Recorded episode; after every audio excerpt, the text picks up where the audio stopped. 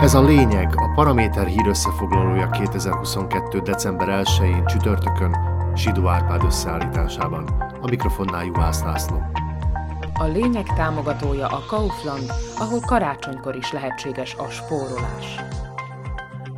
A szlovák kormányt kisebbségivé tevő Richard Sulik pártja csütörtökön szép varga betűt írt le a parlamentben.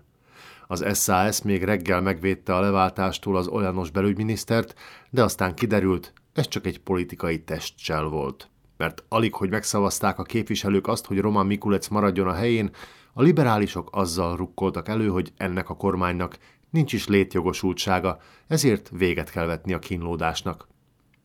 Azonban a nyár végétől ellenzékbe vonult párt nem maradt a puszta kinyilatkozásnál, hanem konkrét lépéseket is tett.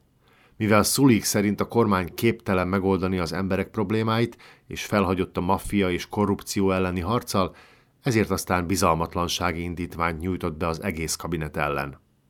Az ex-miniszter azt mondja, ha most nem tennének semmit, alig több mint egy év múlva, azaz a parlamenti választásokkor Robert Fico simán visszatérhetne a hatalomba, mert őt hozza helyzetbe az, ahogy a legerősebb kormánypárt vezetője, a pénzügyminiszter Igor Matovics kezeli a dolgokat. Az SAS a másik irányba most annyira konstruktív lett, hogy szulikék egyenesen a Smertől lemorzsolódó Hlasszal együtt gyűjtötték össze a kellő mennyiségű aláírást az indítványuk alá. A korábbi maffia kormány vezetője Robert Fico is megszólalt, és hát nem tiltakozik az ellen, hogy Edward Hegert és csapatát fenéken billentsék. Erre mondja azt az Oleno vezetője, hogy Szulik nyilvánvalóan bosszúból a maffia oldalára állt. Közben a kormány meglepően bőkező mutatványt hajtott végre, ami az energiaválság miatt megriadt embereknek biztos tetszeni fog. A kabinet hosszas számolgatás után elárulta, mennyit kell majd fizetniük a háztartásoknak az energiáért 2023-ban. Kiderült, hogy havonta átlagosan legfeljebb 19 eurós drágulásra számíthatunk, ami elég jól hangzik, ha összevetjük a való világban zajló árrobbanással. A villanyáramára nem is változik, a földgáz tarifája 15%-kal nő, és a hőenergiáért szintén ugyanennyivel kell majd többet fizetni.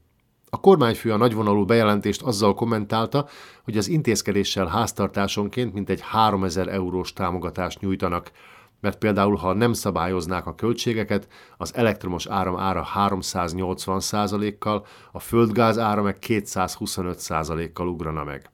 Apró pénzbe váltva ezeket az óriási számokat, az jön ki, hogy Szlovákiában a központi hővel ellátott lakásokban, amiből vagy 800 ezer található az országban, az átlagos díjemelkedés a fűtésért havonta mintegy 12 euró lesz.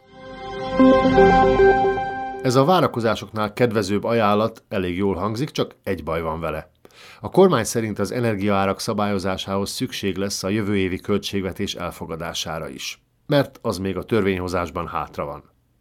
Aki meg nem szavazza meg a költségvetést, az veszélyezteti az energiaárak olcsóbbítását. És egy kisebbségi kormánynak alaposan feladja a leckét az év törvényének a jóváhagyása, amit mondjuk az SAS mereven elutasít. A szavazásra várhatóan a jövő héten kerül sor, és néhány nappal a döntés előtt a pénzügyminiszter sem tudja, hogyan végződik az egész, ugyanis nem csak az ellenzéknek van kivetni valója, hanem már korábbi és jelenlegi társai is kezdenek neki hátat fordítani. A Ján Budály miniszter vezetésével működő és tíz tagot számláló olyanos platform például azt kifogásolta, hogy Matovics javaslatában nem szerepelnek az önkormányzatoknak szánt kompenzációk és a Brüsszel által kért kiadási limitek, ezért a büdzsét nem is tudják támogatni. Egyenként kell tehát összegerebézni az elegendő számú képviselőt, akik egyáltalán szóba jöhetnek egy ilyen feladatra. A 150 tagú parlamentben Matovics ideális körülmények között 73 szavazatot szedhet össze, ami mondjuk abban az esetben lehet elég, ha az ellenzék öt képviselője nem bukkan fel az ülésteremben. Már most borítékolható, hogy fergeteges kupeckedés várható a törvényhozásban, amit ha sikerülne valamiképpen megörökíteni, abból az évtized politikai bőrleszkét lehetne összehozni. Sidó Árpád szerint ez volt a lényeg 2022. december 1-én. Kommentált hírösszefoglalóval legközelebb holnap este jelentkezünk a Paraméteren, podcastjainkat pedig a Paramédia rovatban találják, illetve a Spotify, az Apple Podcasts, a Google Podcasts és a Podbean platformjain.